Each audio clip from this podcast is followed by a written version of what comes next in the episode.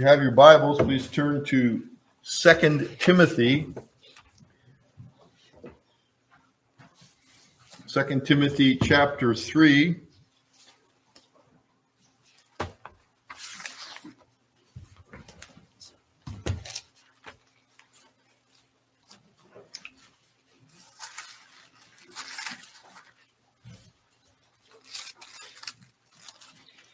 Second Timothy chapter 3. Paul, in writing to Timothy, and this is uh, considered to be by those who've studied it out and also reading it, it becomes pretty clear. This was the last letter that Paul ever wrote. This was his last epistle. He's writing to Timothy, and it's not one of sadness and dourness. It's Paul's basically his last shout of victory before he was called into glory. Uh, it's generally understood historically that he was martyred under Nero Caesar around 62 AD, uh, between 62 and 65. It's a little hard sometimes to get the exact year because of things going on, but generally around 62 AD, he was condemned at his second trial and beheaded, is what history tells us. So Paul's getting ready to say goodbye to everybody, and he's uh, writing to Timothy.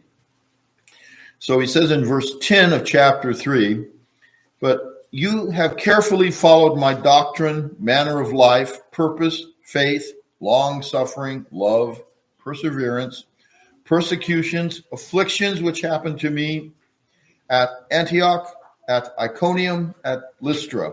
What persecutions I endured, and out of them all the Lord delivered me. Yes, all who desire to, and all who desire to live godly in Christ Jesus will suffer persecution. But evil men and impostors will grow worse and worse, deceiving and being deceived. But you must continue in the things which you have learned and been assured of, knowing from whom you have learned them, and that from childhood you have known the Holy Scriptures, which are able to make you wise for salvation through faith which is in Christ Jesus. All scripture is given by inspiration of God and is profitable for doctrine, for reproof, for correction, for instruction in righteousness, that the man of God may be complete, thoroughly equipped for every good work. Amen. Our gracious God and Heavenly Father, we pray you would give us grace at this time as we consider this portion of your holy word. And I pray that the words of my mouth and the meditations of all our hearts would be acceptable in your sight through Jesus Christ, our Lord and Savior, in whose name we pray. Amen. Amen. Paul here is talking to Timothy about the dangers in this world, but then he points him to the scriptures and the sufficiency of the Word of God. He points to his own life as an example for Timothy to follow, and not because Paul thought he was sinless, but because the grace of God had been effectually at work in Paul and so he was able to point to his life and say, the evidence of salvation and of justification have been in my life because God has given me grace and you have seen how I have lived. Nice to be able to say that at the end of one's life. So he says, You have carefully followed my doctrine, that is my teaching, my manner of life, purpose. Paul clearly had a purpose. It was easy to follow because his purpose was singular. Paul wasn't scattered all over the place. My faith, no, long suffering is patience. Patience in the world, in preaching the gospel, patience with believers who sometimes don't act as mature as they ought to. But love, that's what caused him to have long suffering because he loved the brethren. Love, perseverance. Paul stayed with it. Timothy saw that. Now Paul's at the end of his life. Primarily, he's before uh, Nero Caesar, uh, or was soon to be brought before him, um, because he had persevered in his profession of faith. He hadn't denied the faith to have an easy life. He continued to confess Christ. Persecutions followed that, afflictions. Then he says, which happened to me at Antioch, at Iconium, at Lystra.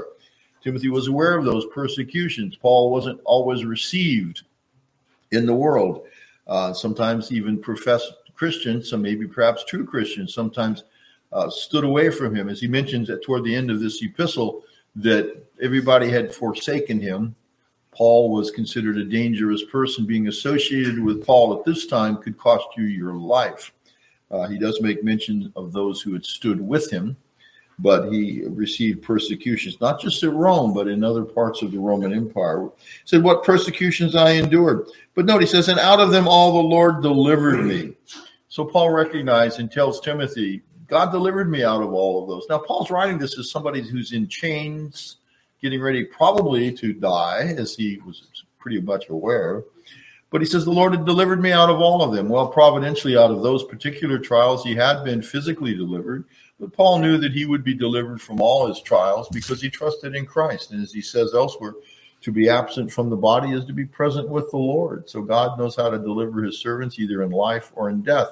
If you remember uh, Shadrach, Meshach, and Abednego, when they stood up to uh, Nebuchadnezzar, that's what they told him. He said, Whether our God wants to de- deliver us out of your hands through life or death, I'm paraphrasing, uh, he can do that. He's still God. We're not going to worship your idols. Um, Nebuchadnezzar wasn't thrilled with that because he wasn't used to people disagreeing with him.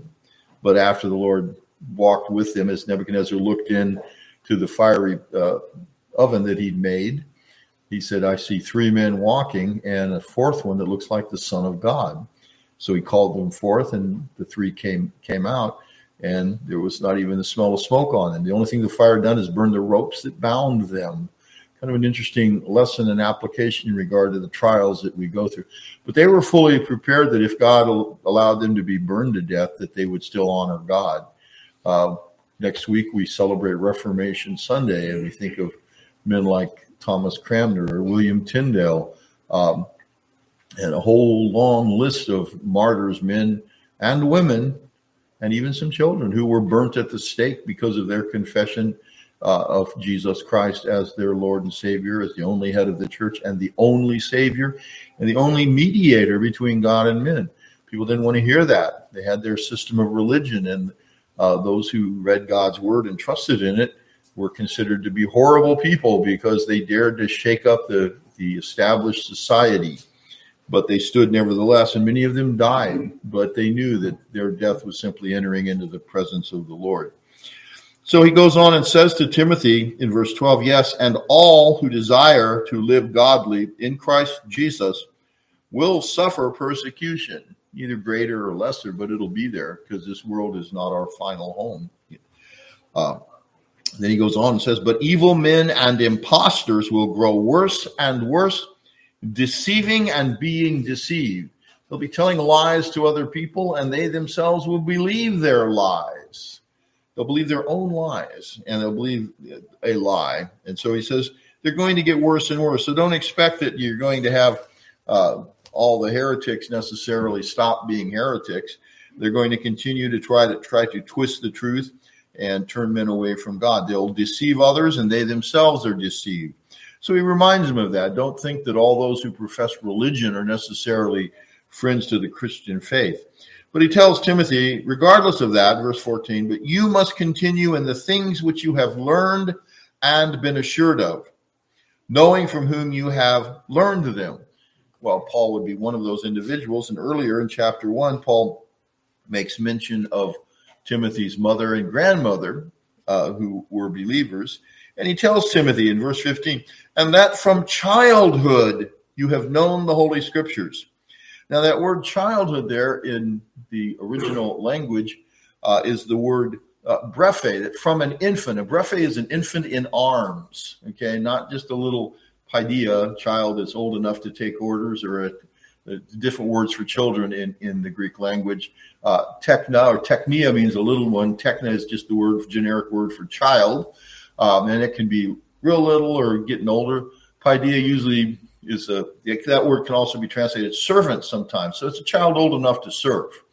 Uh, but the word brephe means a baby in arms, being, being held in its mother's arms, or in Timothy's case, sometimes his grandmother's arms he was taught the Holy Scriptures. Note that, that from infancy, we could translate this, from your youngest, tenderest years, you have known the Holy Scriptures. So, what do we learn about children in this verse? They're capable of knowing the Holy Scriptures. So, parents, don't hold back from teaching your children the Word of God. read the Bible to them, talk to them about it. And you may say, well, they don't have a lot of understanding. Well, Paul didn't think that. He knew that Timothy, as a babe in arms, heard and knew the Holy Scriptures. That doesn't mean he had an encyclopedic theological knowledge of everything the Bible taught, but he indeed had knowledge. He heard the gospel from the Scriptures. And keep in mind also, when Timothy was a little lad, his mother and grandmother probably took him to the synagogue at that time. Later, it would have been churches. But as he was a baby, probably most of the scriptures he was hearing uh, was what we today would call the Old Testament. So he heard about the promises of the Messiah from his earliest years. And it is possible by the time Timothy was uh, old enough to understand, the Gospels were had been some of them had been written Matthew, Mark, and Luke. John's probably written later but he heard the Gospels. The, the point is, Timothy heard the Word of God. In Jeremiah chapter 31, you know that promise that is so awesome. Uh, Jeremiah 31 31, if you want to turn there, we'll read it. Because this is what God says.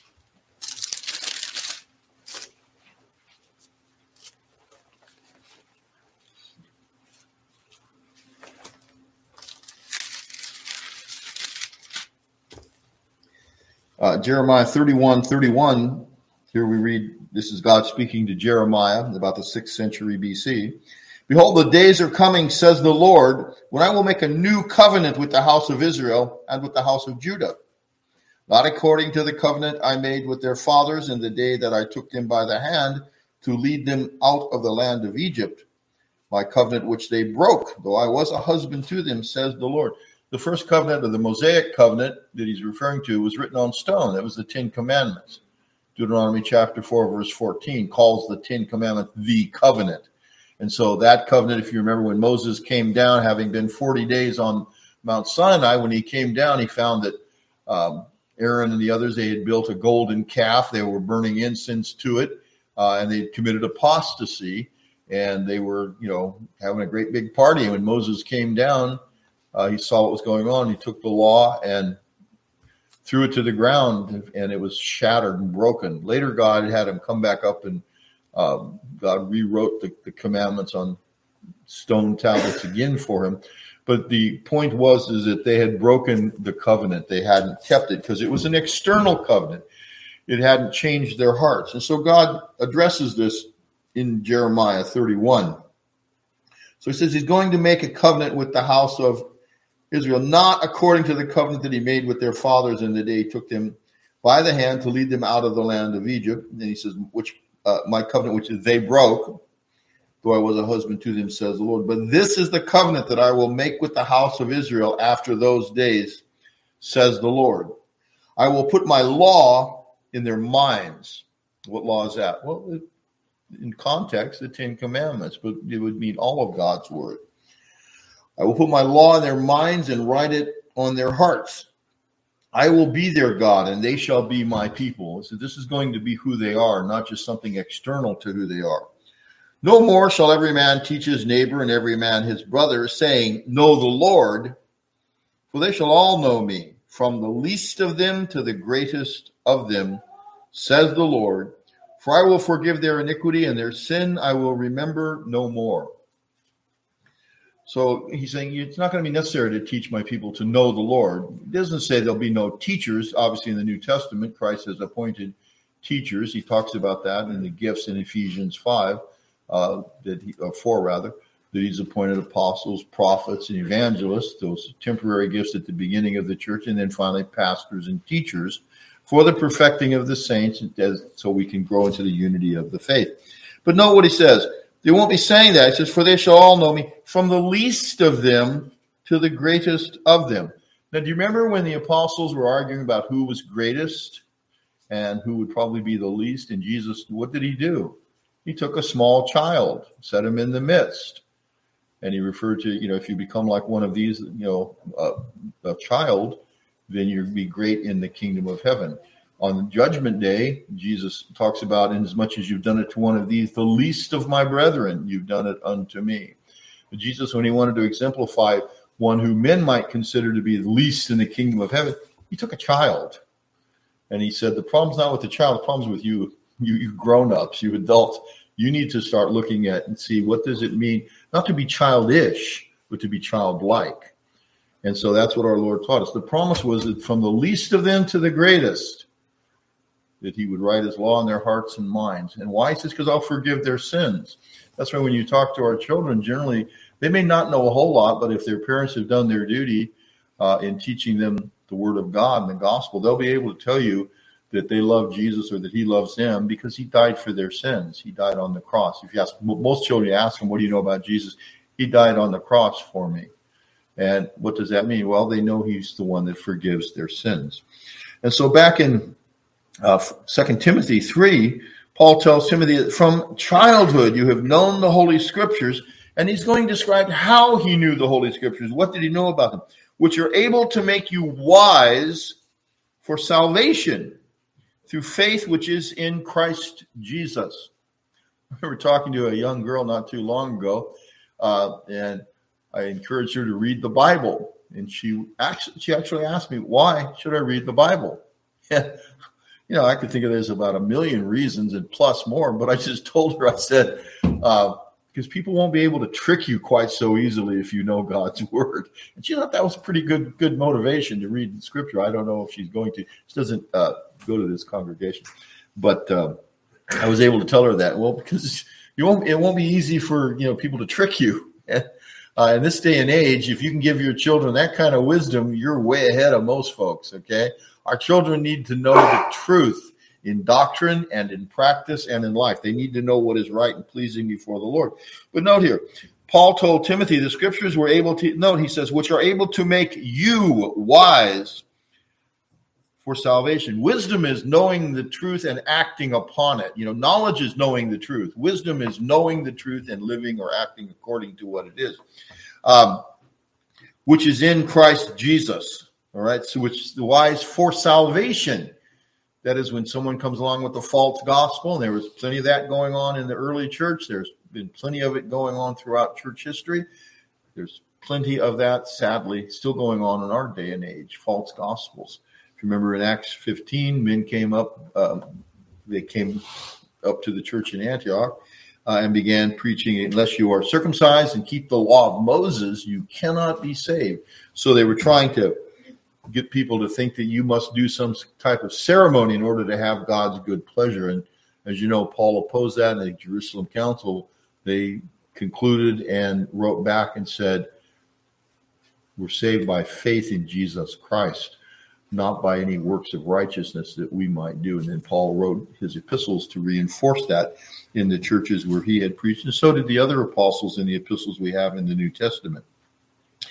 So the Holy Scriptures are able to make you wise. That is, you'll be able to discern things. You know, wisdom is also just that, separating things, separating the holy from the unholy, separating truth from the lie, separating right behavior, right motivation from the false, so that we can know what is right and then grace by God's Holy Spirit to do it.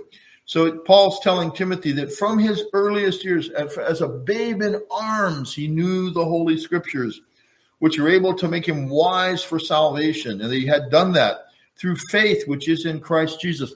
So we now learn from this verse what is the purpose of Scripture?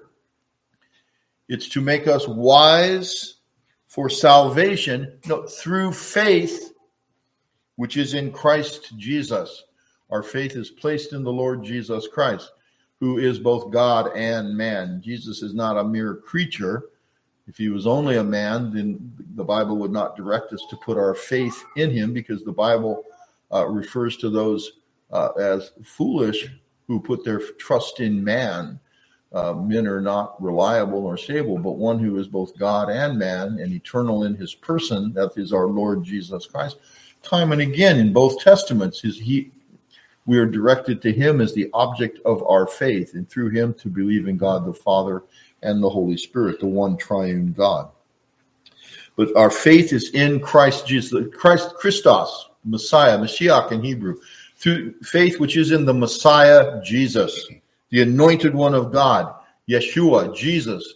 That name means salvation. Remember Matthew 1 21, you shall call his name Jesus, for he shall save his people from their sins.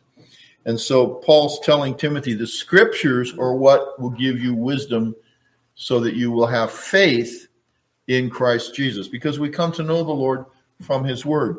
Our Lord Jesus Christ is very clear on that. And then Paul directs him to the scriptures and has some things to say about it. He says, All scripture is given by inspiration of God. Now, if you've ever heard a sermon or teaching on this verse, you probably know that phrase uh, by inspiration of God is really only one word in the Greek language. Uh, and that word is theopneustos. Okay, theopneustos. Theos means God. Pneustos is actually the word that can mean breath or spirit. And so that's why we get the word inspired. You hear the word spire there, the idea of, you know, you if you expire, you you breathed your last. If you're inspired, uh, the Holy Spirit is, uh, is, working in you. But he says all Scripture is given by theopneustos. That is, it's God's breath. It is given by God's breath. All Scripture is God breathed. Is the idea, because when you speak, what are you doing? Air is coming up for us physically. When you speak, air comes out of your lungs. It goes through your vocal cords, and amazingly, uh, our brain is able to stretch and pull the, the vocal cords so they make different uh, sounds, you know, high, low, and whatever else it is. So we're able to make sounds and speak. It's actually our breath that's doing that. Paul is saying that the scriptures are so closely related to God Himself. You can refer to the, and by the way, the word scripture, graphe, means that which is written. Paul's not talking about some ambiguous word of God that might pop into somebody's head. He's talking about the written word of God. And he said it is so closely associated with God himself, it is the very breath of God. It's given by God's breath. Now, God worked through men, as Peter tells us, holy men uh, were uh, moved by the Holy Spirit, that the scripture didn't come by the will of man but men who were inspired by God, that is, the Holy Spirit was at work, they wrote. God used their personalities and he used their knowledge and wisdom, but he had them write infallibly, and that's what Paul tells Timothy here. All scripture is given by inspiration of God and is profitable for what? For doctrine. Doctrine is the $2 word for teaching always cracks me up when I hear, you know, sometimes you run into some neo evangelicals and say, well, in our church, we're not, we're not really into doctrine. Like, really, you guys aren't into teaching? You don't teach about Jesus? Oh, yeah, we do that. Well, the word doctrine means teaching. It's really foolish to say, well, we're not into doctrine. What they mean is we're ignorant as a fence post and don't really understand the historic faith that well. So we just go ahead and anoint ourselves and say we're extra smart by not learning anything. Okay. That's really what they're saying. Okay. And I know I'm being rude as all get out when I say that, okay? But that's what it is. When you see somebody drinking poison, don't call it soda pop. Call it for what it is. Say that's really bad. When someone says they're not into doctrine, be gentle with them. Because again, they might be as ignorant as a fence post. Such were some of us at some point. Maybe that's the way some of us are now compared to others, but we don't compare ourselves with others. The point is, is that you need to be into doctrine most time when people are saying that, what they mean is man-made doctrines. Sure, we're not into that either. Okay, but good, solid theology and Bible teaching is not man-made doctrine. Okay, Mormonism is man-made doctrine. Okay, with all their lies. Okay, the Jehovah's Witnesses with all of their falsehoods. Yes, that's man-made. How do we know that? Because it doesn't jive with what's in the Bible, to put it bluntly. It doesn't go along with Scripture. The Bible says, "Prove all things, hold fast that which is good." when we compare the Book of Mormon or the teachings of the Watchtower Society or many of the declarations of the Church of Rome or some of the things that neo Orthodox uh, liberal Protestants say. It's not an agreement with Scripture. You know, like Paul, uh, or actually Jeremiah, you know, when God spoke to him, he said, He that has my word, let him speak my word. Uh, you know, uh, he that has a dream before that, he said, let him tell his dream. But he that has my word, let him speak it faithfully. He said, What is the chaff to the wheat? Okay, the chaff is that which the wind blows away, it has no substance. All scripture is given by inspiration of God and is profitable for doctrine. There it is right in your Bible. For reproof. Now, doctrine is teaching. Reproof is where you get in front, front of somebody and tell them, don't go this direction. The scripture does that. You know, you ever feel like you're on the wrong path? Well, maybe there was some admonitions in scripture that either you were ignorant of or you ignored. Okay. But praise God, by God's word, when it's in our hearts and minds, according to Jeremiah 31, what happens? Sometimes we think, oh, I think I'm going to do, then we may, oh, no, I can't do that. Scripture says not to. All right. So reproof is necessary. Parents know how to reprove their children. God knows how to reprove parents, adults, grown up people, all of us. The scripture gets in front of us and says, This is not the right path for you to follow because you'll be breaking God's commands. So don't go this route. So the scripture is profitable for doctrine, teaching, for reproof, and then for correction. It doesn't just get in front of you until you don't go this way, it turns you around. Correction.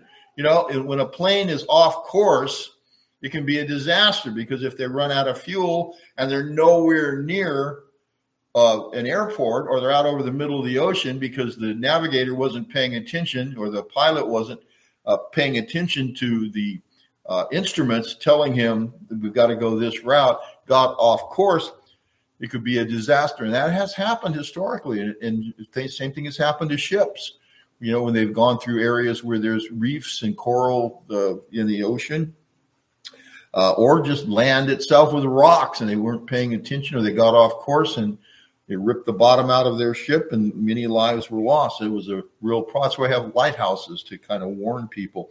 Well, the scripture is good for correction. It puts you back on the right path so you don't make shipwreck.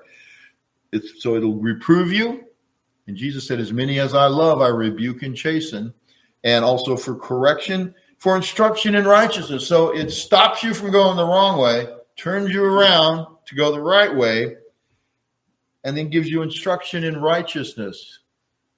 He leads me in the path of what? In the path of righteousness for his name's sake. So the scripture will stop you from going the wrong way, turn you around toward the right way, and then lead you by the hand or the heart and the mind to go the right direction. So that's what scripture does. And so that's what Paul's telling Timothy. That's why we are to preach the word. This comes about when the Holy Spirit empowers the word and it becomes effective in the hearts of those who hear it. Faith comes by hearing, hearing by the word of God. And how shall they hear without a preacher? It says that in Romans chapter 10. So the gospel is to be proclaimed and to be preached. That doesn't mean necessarily an, official preacher, it means it needs to be set forth. Parents, you preach to your children when you teach them about Jesus, okay? We preach to others. We need to preach to ourselves sometimes. Every person in this room, in one sense, is a preacher. Now, if you've been called specifically to preach the word as a pastor, that's a different thing. But it's part of that. Faith comes by hearing, hearing by the word of God. No, when you hear the word of God, not the opinions of men, but when you hear the word of God, the Holy Spirit uses that message to change your heart and you believe it. That's why in the, book of Acts, you don't find the apostles ever asking someone to pray the sinner's prayer. You just don't find that. You know, you, you, you present the gospel and they say, now you want to pray the sinner's prayer. And then when they're done praying it, they tell them, oh, you're saved now. Don't ever doubt it. Really?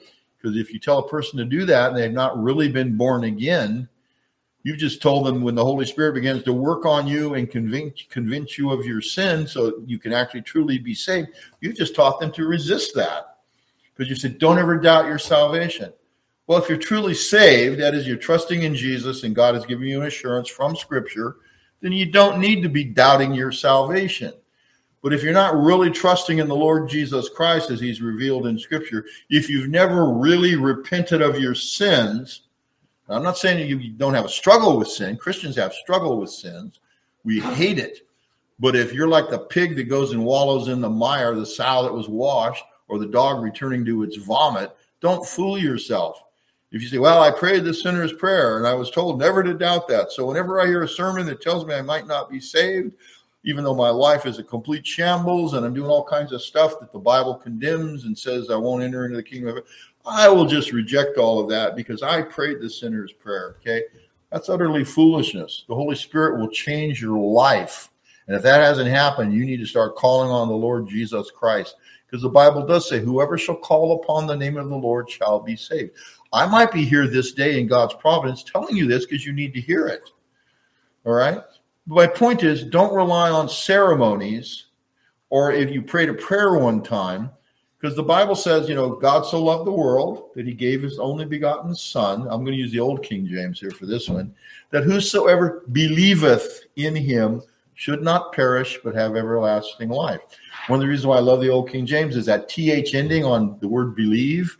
That is a continuous tense. That's the present continuous idea. He that believeth is saved, not he who once believed, but he that believeth. You know, if we could say everybody that's alive is breathing, and someone says, Yes, I remember when I was a kid, I took a breath once, haven't had a breath since. Okay, you go, you're dead if that's the case. Okay, you got to breathe. All right. Uh, breathing and believing are similar in the sense that it's an ongoing thing. Yes, there was a point when you started breathing. All right, when you were born. When you're born again, you begin believing. But it's not a one time thing. You were justified at that moment. Justification and faith come together. You know, we receive the righteousness of Jesus Christ by faith, whether you fully understand all the theology of it or not. If you're believing in Jesus, God declares you to be forgiven and righteous in his sight. So you were saved and your faith was given to you as a gift from God. But it's not something that he gives and then there's no more of it after that point. And when you believe, you begin to live a life of gratitude. We talk about living a holy life. We're not talking about trying to earn your salvation. We're saying if your heart's been changed because of Jesus Christ dying for you, because he loved you so much, you're going to want to serve the Lord. And that's what Paul is talking about in these things. Uh, for instruction in righteousness, the more we learn, what does it mean that I'm right before God? Well, the first thing, instruction in righteousness, is to learn about the righteousness of Jesus Christ that is given to you freely, not based upon your works, because if it was based on that, none of us would ever have it. Based upon God's grace and his gift and the fact that Jesus died for all your sins, including your sin of unbelief. That's why the Holy Spirit took that away in time. But in the book of Acts, when the apostles preached, they just simply preached the gospel and they trust the Holy Spirit to bring people to faith in Christ. They didn't try to manipulate them, they didn't give them false assurance. They said, Believe on the Lord Jesus Christ, and you shall be saved and your house.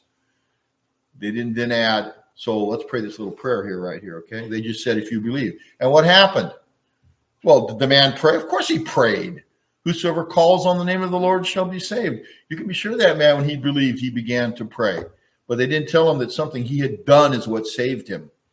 They pointed him to Christ. So if you, you feel like, well, uh, but I did pray a prayer, fine. God can use that. I'm not saying, you know, there might be a time to encourage someone to pray, but you can teach a parrot to pray the, the sinner's prayer. I probably have to be a pretty intelligent parrot because it's a long prayer somewhat. But the point is, is that just saying something without understanding it or believing doesn't save you. What saves you is the Lord Jesus Christ and you trusting in him. Well, you say, but I prayed when that. Yeah, of course you prayed. Babies, when they're born, start breathing. So of course you prayed. You've been praying ever since, I would imagine, because prayer is the expression of faith. We continue, you know, the Bible says pray without ceasing. That's pretty good. You breathe without ceasing also, as much as long as you can anyway in this life.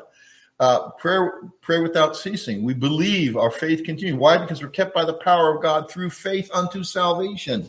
So Paul tells Timothy, uh, it's good for instruction in righteousness. It doesn't just stop you, turn you around, get you on the right path, but it shows you the, the path to walk.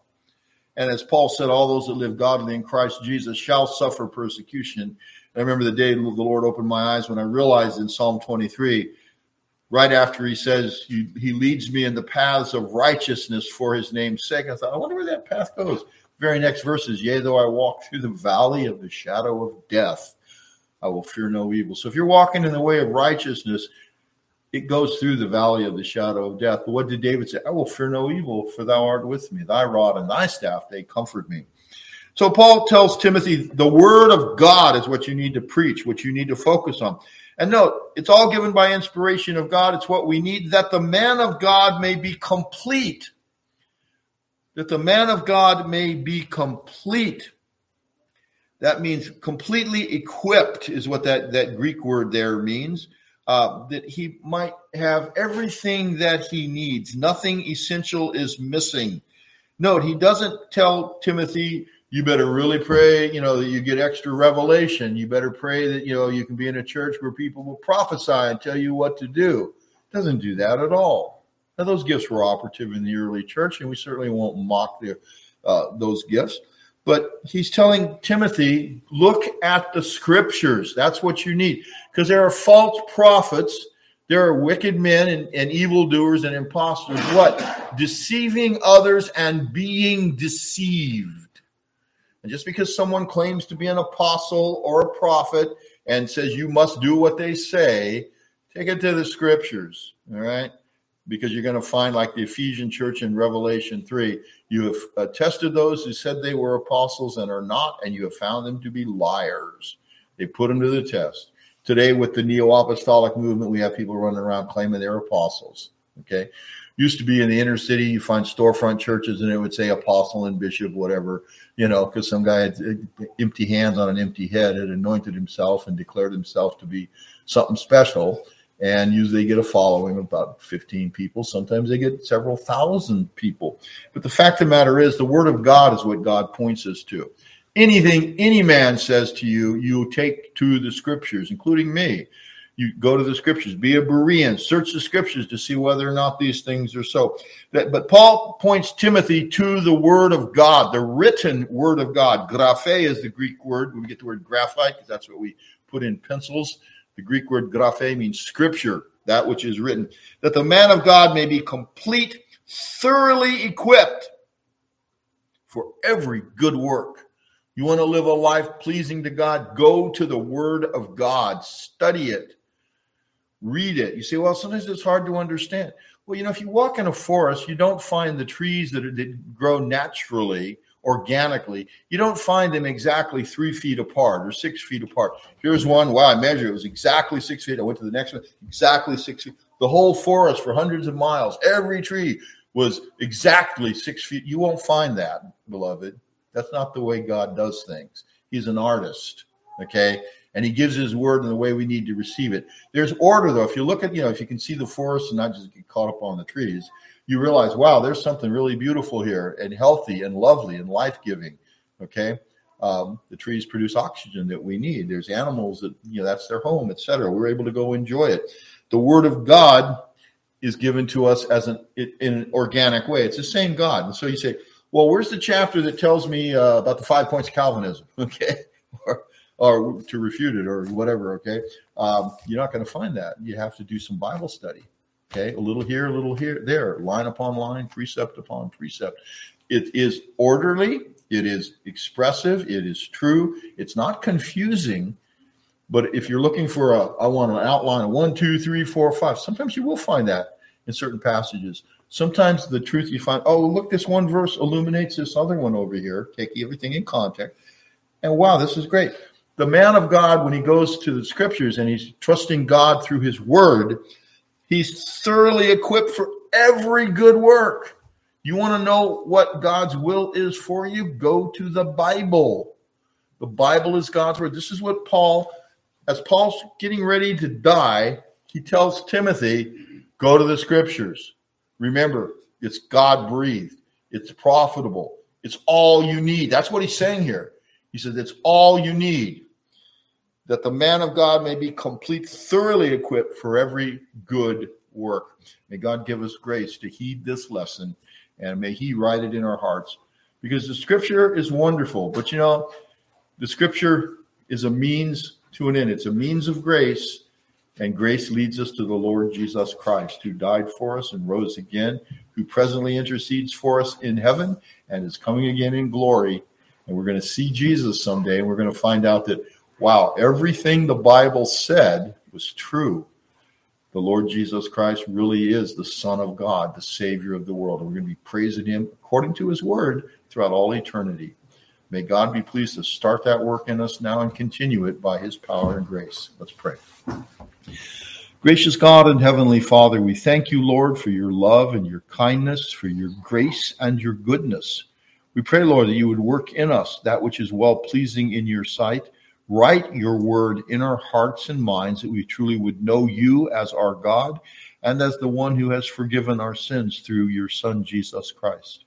So bless us, we pray. Help us to remember what we've heard this day from your word and keep us in your love and grace. And give us grace, Lord, with true wisdom to walk in the path of righteousness, Lord, for your glory and for our good. And help us to be a blessing to others, we pray. So we thank you, Father, and just give us grace to love you and to love others and to trust in your Son, Jesus Christ. For we ask all this in his precious name. Amen.